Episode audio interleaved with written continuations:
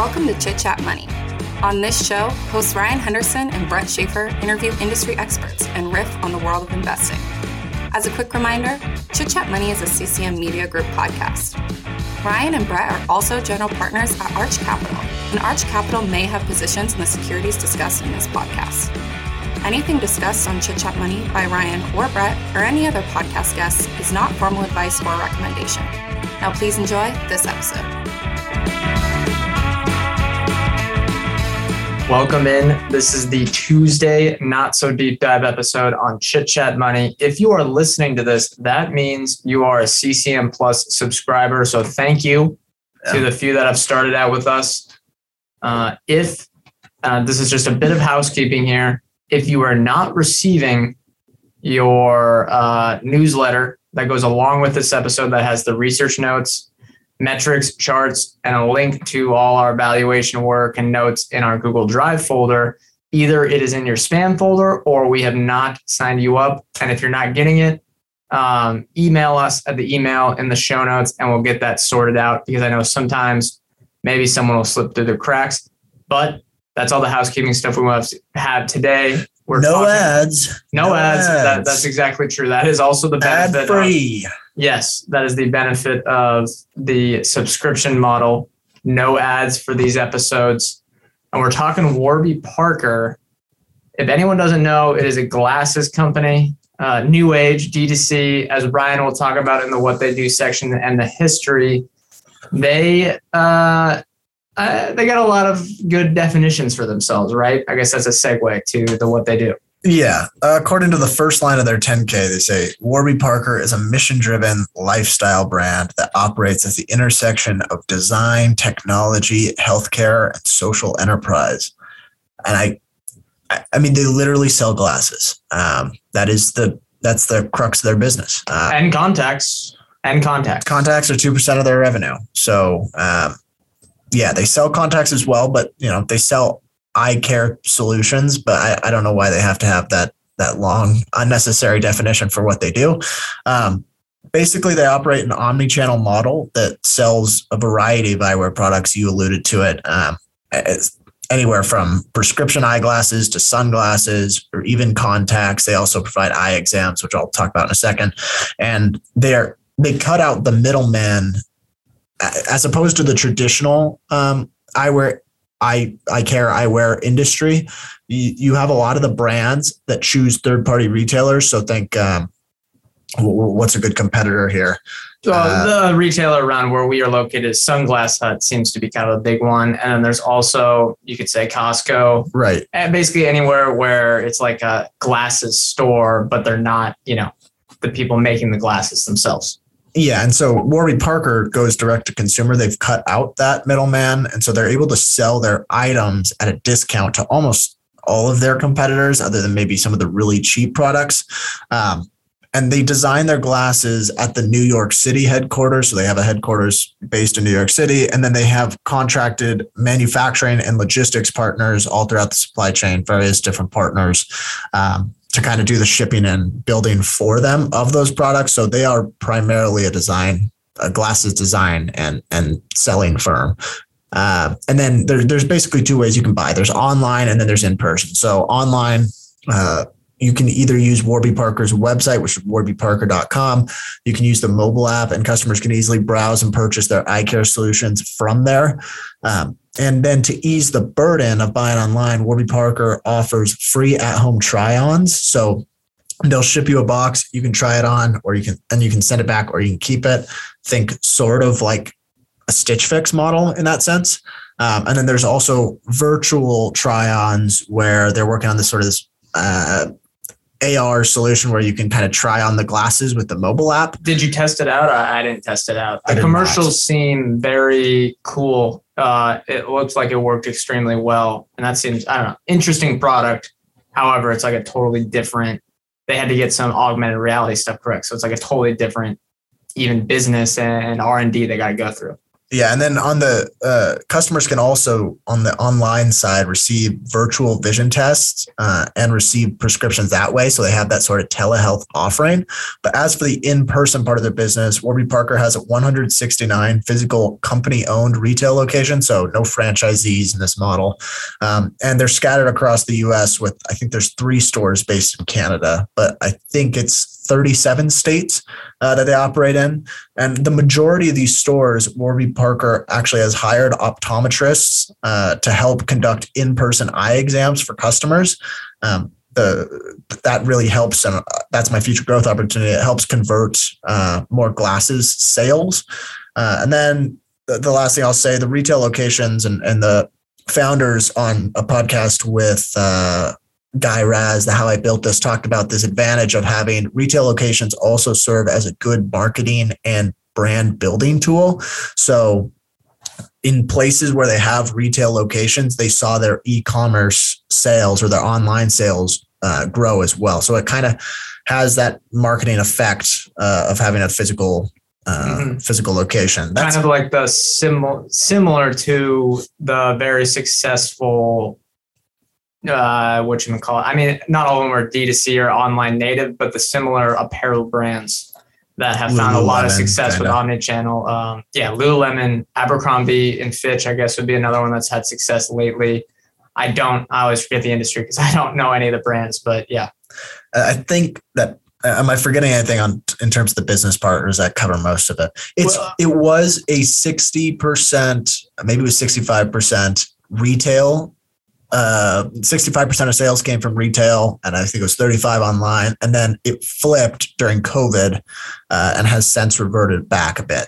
Yeah. Did you talk about they're exploring insurance? There's a lot of categories they're exploring. And I guess maybe we should also mention that they have like optometrists, like you said, in the stores, but not all of them have them. So they're really trying to, and there's some local regulations and stuff like that to get basically the eye exam people. I know everyone who wears glasses knows way how much this works better than me, but both of us, I don't think, wear glasses or contacts. So I don't know the exact details of how it works, but basically a lot of people want that eye doctor there, and then they're going to buy it right after. So they really want to get all these doctors or just care providers in the stores because that can give them, without that, it hurts them versus say a traditional one that has that. Right. And in terms of history, Warby Parker was started by 4 friends. So Neil Blumenthal, Dave Gilboa, Andy Hunt, and Jeff Raider. And they were all attending the Wharton School of Business at the time. And the idea was the founders tell kind of this funny story where they used to lose their glasses all the time. And it was very costly to replace, sometimes $500 for a pair of glasses. And so they were all kind of complaining about this, and they were wondering why it's so expensive. And they figured out that most of the eyewear brands were all owned by Luxottica. And that was sort of the epiphany. It sounded like they were pretty entrepreneurial people. They had gone to work, they came back to study at Wharton, and they wanted some sort of a business idea. And this is what they came across. And so they thought it was a market that was easy to disrupt. They pitched it in a business class competition. I think they failed, or they came in second. They went to the semifinals, I think is what it was. And they ended up starting the company with pretty much all their own money, $120,000 altogether. And that money gave them enough funds to hire a manufacturing partner who they had to pay up front. Most of it was paid up front. And then they also hired a PR firm, which ended up being a very good choice on their part to kind of get the word out about their brand. They talked about how they used to consult with all their professors about best ways to go about it and ask them for kind of guidance. And so the model was initially entirely online. And the glasses costed, I think it was $95 at the start. Still, that's their base cost today, the lowest cost. And then the PR firm got them featured in GQ and Vogue magazines. And apparently that was sort of the big launch. They knew they were going to be featured in that. And as soon as those hit, the sales started to roll in, and they sold through all their inventory really quickly. But the demand from that allowed them to raise several more rounds of funding from there. And they continuously raised money from there on out. By 2015, the company was valued at $1.2 billion. And in 2020, the company raised a Series F and Series G. Yes, that's right. Series G private funding round at valuing them at $3 billion. They went public a year later. So almost a year ago now, September 2021, at the time of this recording, via a direct listing. And so despite the 2020 private valuation of $3 billion, today the market cap sits at around 1.4. So hey, well, once they get this, we'll talk about SBC, stock-based compensation later. That market cap could creep back up to $3 billion just in that alone. But it's, yeah, they, I mean, they are, it's been basically knocked down, what, 80%? Yeah, I mean, there's not any IPO that is not affected, because I think the IPO market is trailing, I haven't checked the numbers recently, but trailing the S&P 500. Which is also down like 20%. It's trailing it by like 30% in the last year or so. So yeah, it's not surprising that they're down. What are they? 77.6% all time. So really tough start for them, but hey, who knows? That means their IPO. Well, I guess they didn't raise money. It would have been better if they raised money at that high price, but I'll move into industry and landscape, as you alluded to, kind of interesting. And there are some unique things that investors should know about. First though, I should note that the majority of these metrics and estimates are from Warby Parker themselves. So again, they're probably right because it's an easy industry to estimate, but they might be a bit optimistic. So the U.S. eyewear market is valued at $44 billion a year. This is the U.S. and Canada. They are the only countries Warby Parker says they're going to focus on for a long time. They actually had this asked at their analyst day. They had a strange Q&A session because they didn't do Q&A with analysts. They did Q&A with their IR team, which, you know, those are preloaded and, you know, it's coming. So they're very boring, but they did ask about that, which I thought was nice.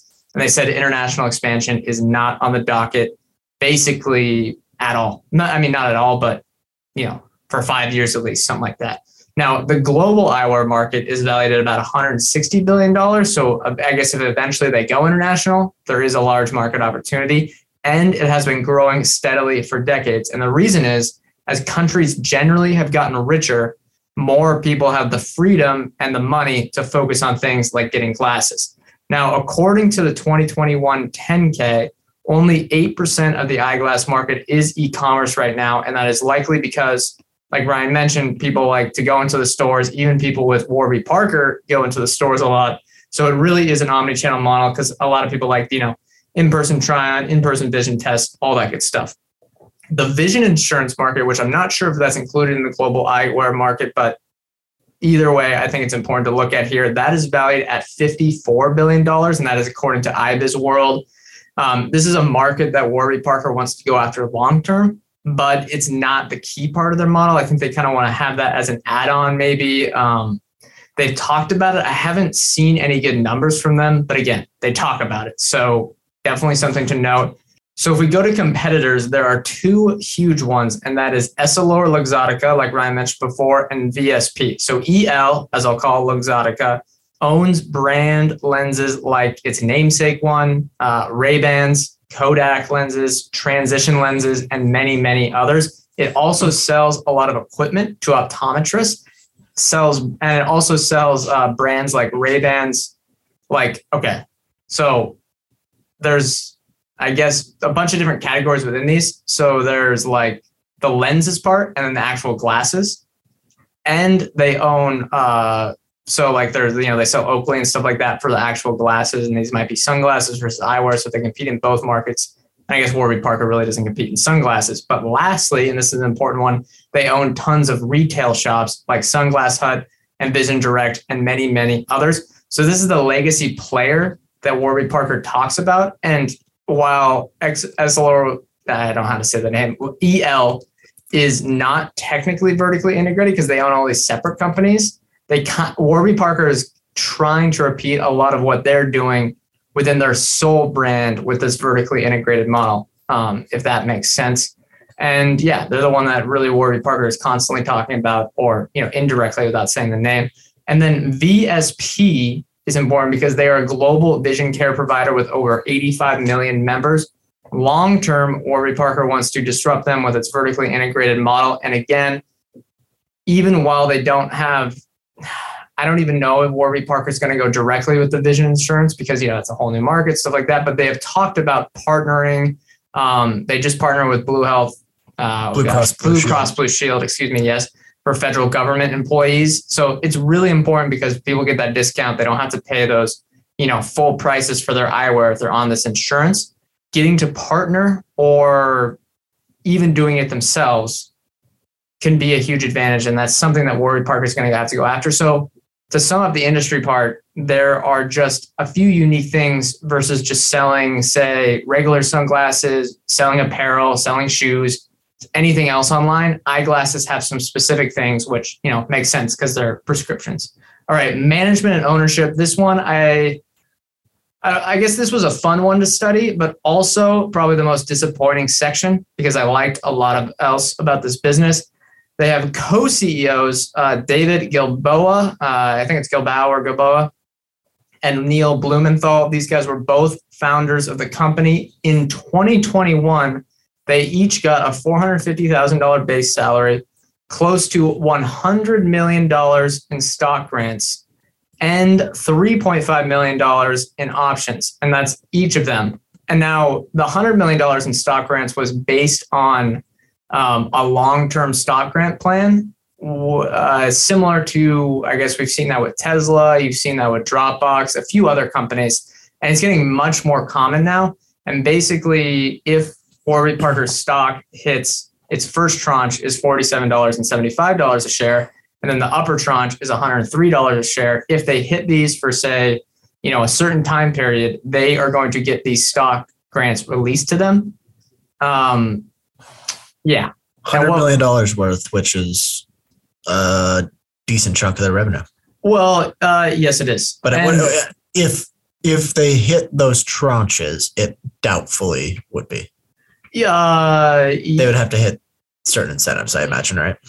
What do you mean? Like if they get to the, let's say it gets to $100 a share, I imagine it's going to be a smaller percentage. That options payout would be a smaller percentage of revenue, I would think. Yeah, most likely. And Ryan is saying that because the current stock price is $12.20. So a lot lower, but still just, I thought that was a big thing to look on. If we look at the CFO, his name is Steve Miller. And he has been with the company basically since the inception. So not really a founder, but pretty close to it. Then in 2021, he got $5.9 million in total compensation. They are pretty, you know, they like paying people well. And then we also have Jeffrey Raider as a co-founder. He is on the board of directors, but he left actually to start Harry's, which people know about, sizable CPG business. Outside of a member from General Catalyst, which is a VC company, it looks like all of the board of directors are basically made up of mercenaries, which are just not random people, but people that sit on a lot of boards. I remember there was someone from the Harvard Business School, people that maybe are retired business leaders, stuff like that. And that, you know, that's excluding the executive team because I don't really count those when looking at, you know, independent directors. And then if we look at compensation for the board, some members of the board of directors are getting paid $800,000 to $1 million a year. That's so ridiculous. That is very, very high. For what? Well, the compensation committee.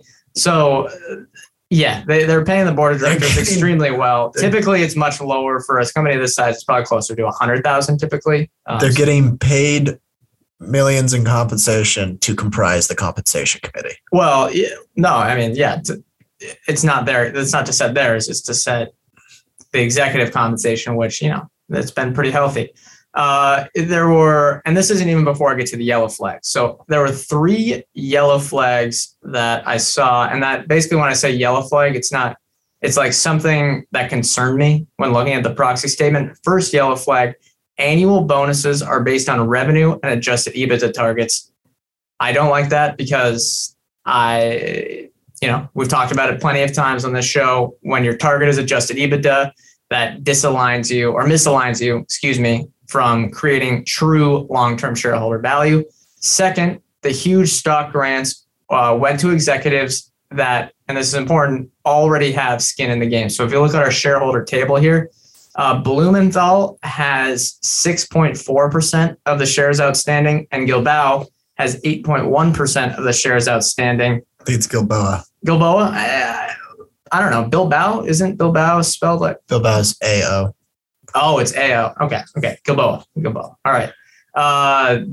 They, you know, like I said, they both have more than 5% of the company. So they already have a lot of skin in the game. And I don't like when they're basically giving themselves more stock because they're, you know, you're supposed to use these long-term stock awards basically for mercenary CEOs who don't have any stock to get them aligned with shareholders. Blumenthal and Gilboa are already aligned.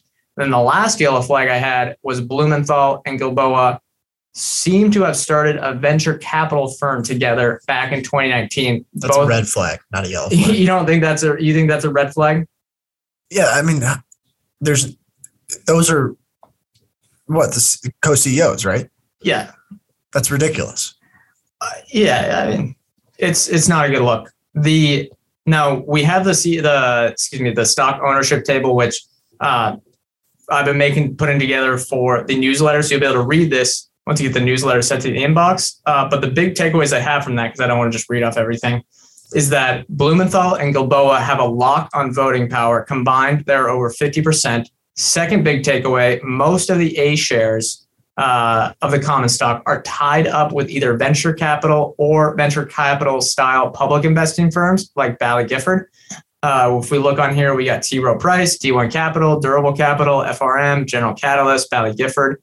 And then lastly, the company gives out healthy, like we've talked about, compensation to both executives and the board of directors. I don't think we have to go any farther on that. Ryan, do you want to hit earnings? Yeah, so I'll try to give, the way I'm going to do this from now on, I'll give the last 12 months to kind of paint a broader picture and then try to specify it by coming into the most recent quarter. So last 12 months, they generated $555 million in revenue. I believe they're guiding to $650 million for the full year, this current full year.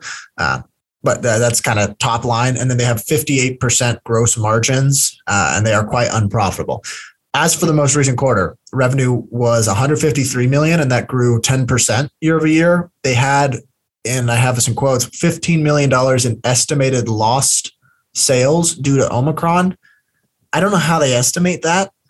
They said that Omicron affected their. I mean, they said Omicron affected their retail sales.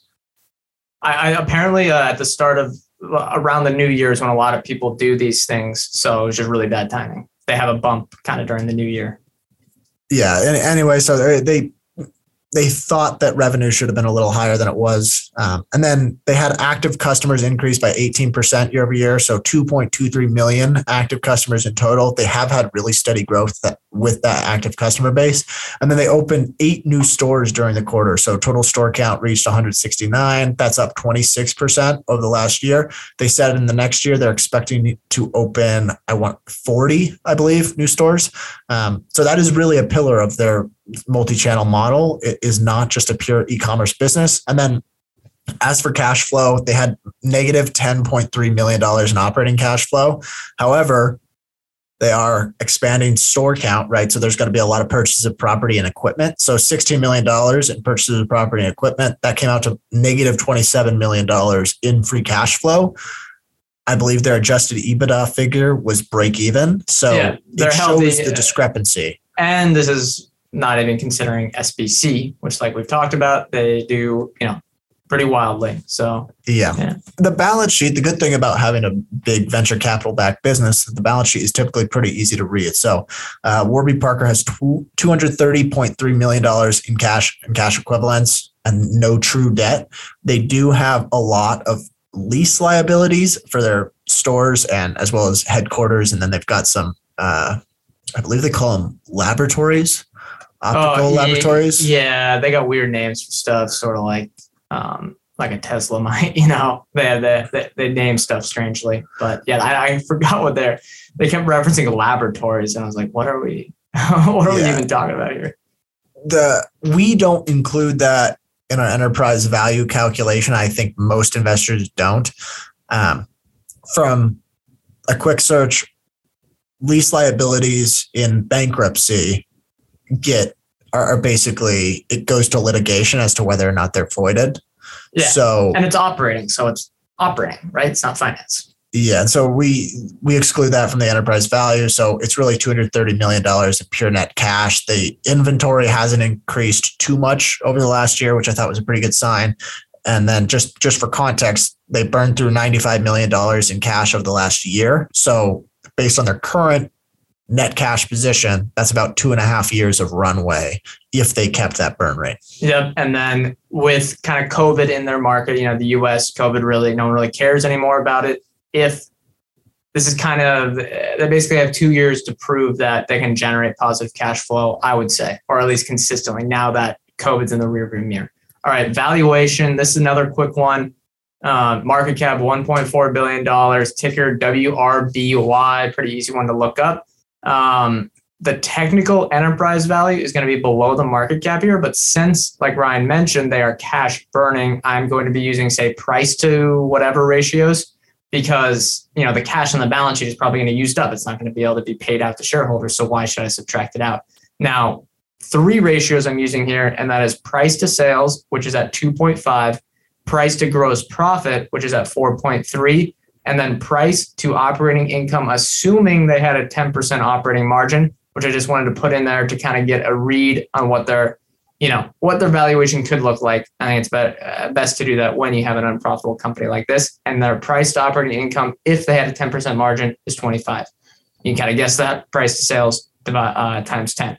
Now, importantly, we mentioned the SBC. Let's put some numbers to that. They have 11.4 million potentially dilutive securities outstanding, or 10% of the current shares outstanding.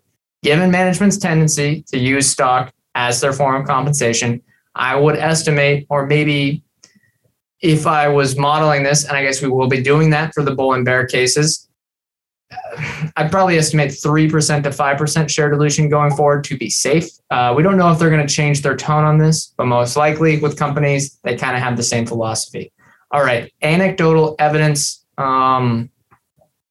Ryan, what do you got? I'm not a glasses wearer. However, yeah, both of us don't. We don't have prescription, but neither of us, right? I did see someone wearing their sunglasses yesterday. And actually, the name kind of got brought up, which is like, oh, are those Warby Parker kind of thing? And they did look pretty cool. They're sleek-looking glasses, I guess. Like, you could mistake them for Ray-Bans, honestly, at least the sunglasses portion.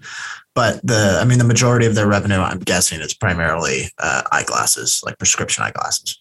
Yeah. Yeah. It looks like they just copied Ray-Bans. The design's a huge part of their philosophy. That's a lot where a lot of their R&D is going. And I guess it's important because it's going to be on someone's face. If it looks like Ray-Bans and it's cheaper, I guess it's... and they're still high quality. Like, my anecdotal evidence is if I needed the service of glasses, I guess I'll call it, I would 100% go to them if after researching this company, because you're going to have the discount and they have high quality products. Yeah. Also, this is not real, but I wonder if all their employees are required to need glasses, because at the analyst day, they had like 15 different employees come up and talk, and every single one needed glasses. So I don't know if they're faking this or they're discriminatory against people who don't need glasses, but I found that very, very comedic. Yeah. Something I'll also mention, and this is not anecdotal evidence, it's going back to an earlier point you made about the stock-based compensation. On the latest conference call, they said that optometrists, so basically, I don't want to get this wrong, but I believe it's eye doctors, like coming to Warby Parker or working for Warby Parker because of the mission and, in quotes, the compensation package that they get. I'm wondering if a lot of the stock comp goes to optometrists. Oh, well, yeah, that could be good. Also, they need eye care professionals. Eye care professionals. Yeah. They definitely need them to switch. So yeah, if they got to pay them a lot, that might be the price of doing business. All right. Future growth opportunities. What do you have for us? Yeah, so I've got two. So the first one is retrofitting existing stores to be able to serve eye exams. Right now, 115 of their 169 stores offer eye exams. And they've got a quote, or I've got a quote here from the conference call. It says 70% of glasses wearers purchase glasses from the same place they get their eye exam. So they are trying to add these to as much stores as they possibly can. I believe there's regulations around whether or not they can. Yeah, there's some workaround. We don't need to get into details here, but they're trying to get some workarounds, like I don't even know if it's like a licensing the optometrist or something like that, but yeah. Right. And so just having, it reduces the hurdle to transact, I would imagine, for a lot of these, or purchase for a lot of these glasses wearers, to just be able to go in, get your eye exam, and then instantly have products offered to you. The other future growth opportunity I have is expanding the in-network insurance relationship. So this is another thing they talked about, and they added Blue Cross Blue Shield, the government employees segment of that this quarter. But even if glasses are still cheaper out of network, I think a lot of people want to use their insurance benefits or feel comfortable using their insurance benefits. So being able to include more and more insurance partners, or Vision, I think it's Vision insurance partners, should over time add more customers. Yeah, and it'll make Warby Parker even cheaper than the competition. Correct. And I guess another note is that insurance aspect is kind of what has made the legacy players so sticky, because as we know, when people are stuck with their insurance, they're just switching costs, and it creates a whole ecosystem that, like we've talked about, Warby Parker's trying to break or build their own with a cheaper model. Mine is, I took the easy one, and this is kind of just probably the most important future growth opportunity to track, and that is opening more stores across the nation. Like Ryan mentioned, they currently have 169, and management believes they can get close to 1,000 in North America. Now, according to the company, again, Ryan mentioned this earlier, stores greatly accelerate market share gains in these new markets. They serve as free advertising, and they retain higher paying customers. So it makes a lot of sense for them to try to gain store count, like, 40 to 50 a year, if they have the cash to do so, because a lot of people prefer stuff in person here. Even if they have a sweet virtual try-on stuff and virtual eye exams, you might like to just do this in person. So I think these are really, really important. And especially with the retrofitting, these are kind of easy opportunities to go after, because they have the proven model. You open a store in another place, it is likely that it's going to do well, because,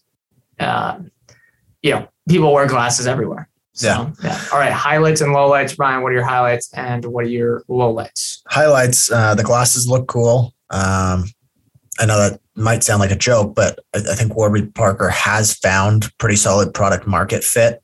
People like the glasses. The brand has kind of stuck. It's good. It's a good brand. Or is it because all of their models that wear the glasses are super attractive? That helps. That helps as well. Yeah, very easily could be that. And I do believe that something they talk about is that that word of mouth drives a lot of new sales for them. I believe that claim. And so that's a highlight for me. The other one is the pivot to a multi-channel model seems to be helping drive overall sales. I like that they weren't stuck in so Stitch Fix, for example, has a model that they are going to do solely online. They're going to ship you your fix. And for anyone that doesn't know Stitch Fix, it's like solely online retail for apparel. I like that they made the shift and recognize that we can be sort of a multi-channel business, and that the multi-channel is going to help drive e-commerce sales as well. So I like that. Lowlights for me, and I've got a lot, primarily around management. I think the company is still being run very much like a venture capital business. Maybe not after the stock drop, but we'll see. Yeah, and there are a lot of red flags. I encourage everyone to go listen to the interview on how I built this. I think there's red flags with management. Kind of, it feels like, oh, we already made this. Like, we already made it. We're very successful. We've made it. And it's not this focus. There does not seem to be a focus on driving value from here for minority shareholders. Do you want to talk about the charity stuff as well? Because I don't think we've hit on that at all.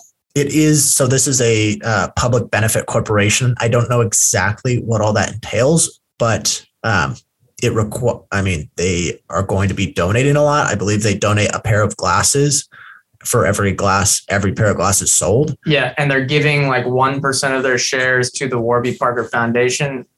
I think the big takeaway for investors is that they may be focused on this charity stuff a lot. And again, like, that's great for society, but it's the that capital assets wearing society. Yeah. Well, sure. Yeah. I mean, there's a lot of poor, extremely poor people that need these glasses in emerging markets, but again, it's the dollars go somewhere. It's not going to use a shareholder. It's just something to watch out for. Yeah. And I sound like a grump saying that, but if you want to be if you want to be very charitable with your own money, it doesn't start with giving it away, or it doesn't start with losing it in stock returns. So the point is, if you're trying to accumulate money, you probably want good stock returns. And I don't think that not to get too far ahead, but if they're giving that away, it's not coming to you as a shareholder. So yeah, it's kind of just priorities for them. The other thing, I do not like their use of adjusted EBITDA as a metric. They are not a software business. They have very clearly made physical retail a big pillar of their strategy. They also brag as they should about the new product rollouts that they have all the time, which that's great. However, that means depreciation is a very real expense for you. So you shouldn't be backing that out. If you've got the newest model of glasses and you've got some of the old glasses on the shelf, you're selling the new glasses for the same price that you would have sold the old ones, the value of the old ones is lower. That's the depreciation. It's there. So I don't like the fact that they back that out. Additionally, they give out stock like it's candy. So the adjusted EBITDA figure is nowhere near the true claim on profits that shareholders are getting, or the profits that shareholders could claim. Yep, that's a good summary. I'll move to my highlights. I think Warby Parker looks to be pretty clearly on the right side of innovator's dilemma battle, and why do you say that? Because you have the legacy model where you have the old ones that have the ecosystem that are charging whatever 10x of what it takes to make these glasses, and they have extremely strong profit pools, and they have a really strong moat, like we mentioned, because of basically Luxottica and some of the other players. Now, Warby Parker comes in, kind of innovates with their business model, is able to offer products for a cheaper price with, solid. They haven't generated consistent cash flow, but their gross profits are pretty good. They have it. They claim a contribution margin that I think is fairly legit. And they've said so far that the legacy players have not been willing to, or are unable because of the ecosystem they're stuck in, to lower their prices, which I believe that's innovator's dilemma right there. So I think they're on the right side of this. I guess they haven't proven consolidated cash flow, but it looks like they can be profitable by offering much lower prices. It seems like a perfect recipe, if they can continue with this current model, to continually gain market share. Now, we talked about the problems with management and maybe their just capital allocation in general, but I feel pretty confident if they can continue with this, and the competitive landscape is the same as it'll be, they're going to continue growing market share. Now, I also like the unit economics. I think that's a highlight. It looks solid. They've been consistent. And with all the adjacent products that they're starting to offer, which I would kind of count as mobile vision tests and try on, they have the actual stores, they have contacts, and they have eye exams. It's going to be harder for other e-commerce eyeglass companies to compete or even start at the same playing field. So I think on both ends of the spectrum, there's a lot to like there. But now with lowlights, we talked about the compensation structure. Don't need to hit that again. Ryan hit that nicely. The other lowlight I have is the looming threat of augmented reality glasses as being the next big consumer electronics product. We know for certain that Meta, Apple, and Alphabet are working on them. If they go mainstream, what happens to Warby Parker's business? They become a reseller. Maybe Apple would buy them, but I doubt they need them to succeed. I think that is a huge low light for me. But yeah. All right, let's move into bull case. Ryan, what do you think needs to happen for good shareholder returns here? Yeah, so I'll just put some numbers on it. Let's say their active customers grow at 15% a year for the next 5 years. their average revenue per customer increases by a high single-digit percentage each year. So let's go with 7%. I believe it's been north of 10% in recent years. It was 12% in 2021. But then they reach a free cash flow margin of 10%. That's all, let's say, in year five. That would result in about $155 million in free cash flow, valued at 20 times. That's a $3.1 billion market cap, a little more than a double from today's market cap. Probably a lot less with SBC, but still, I mean, if you back that out, it'd still be nice returns. Yeah, it would be good returns. However, I think a lot has to go right for that to happen, especially on the margin side. Free cash flow would have 10%? I think they have to cut a lot of costs to make that a real... to make themselves truly profitable. Yeah, not all their costs they can just get rid of. Yeah, I mean, especially if they're growing store count, yes. But I don't know if it would be a bad thing if they were free cash flow neutral while growing their share count fairly aggressively if they continue to get good, returns on invested capital.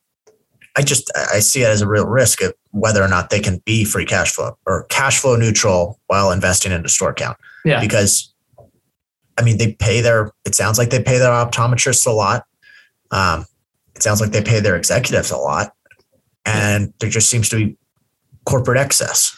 Yeah. I mean, it's just like we just covered Chipotle. It seems they don't give an AUV or an average unit volume number, but like Warby Parker needs to drive more customers to their stores. They could probably be cash flow positive if they stop paying their board so much. Well, yeah, I think some of it might be SBC. I don't have the exact details, but yeah, their board is like 8 members and they'll get paid a lot. All right. My bull case, fairly simple. They continue on their current path and they get to about 10% true operating margins. They are guiding for 20% adjusted EBITDA margins, but given their stock-based compensation and true depreciation, I think it's a conservative number to go with about 10% operating margins. Now, free cash flow would be probably similar once store expansion slows down, but we already talked about how they might be having lower free cash flow as they reinvest for growth.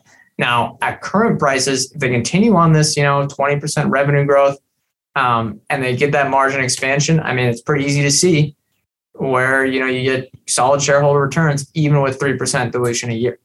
All right, bear case, what do you have? They aren't able to get near... Let's say they keep hemorrhaging money or burning cash. I think raising more cash is going to be difficult in this environment for them. They probably don't have maybe some private or pseudo private equity or pseudo venture capital firms that could help give them some convertibles or something. But they have 2.5 years at their current burn rate, and it doesn't seem like that's slowing. Yeah, it's accelerated over the last year. Well, yeah, but we'll see what happens in a full year ex-COVID. We'll see. It hasn't looked great last quarter, but when they don't have any COVID excuses, we'll see what happens. Yeah, that's true. All right. Let's see. My bear case, 2 come to mind. First, the stock-based compensation that we talked about really keeps them from generating true profits for shareholders, even if they, keep stating, oh, we're adjusted EBITDA profitable or blah, blah, blah.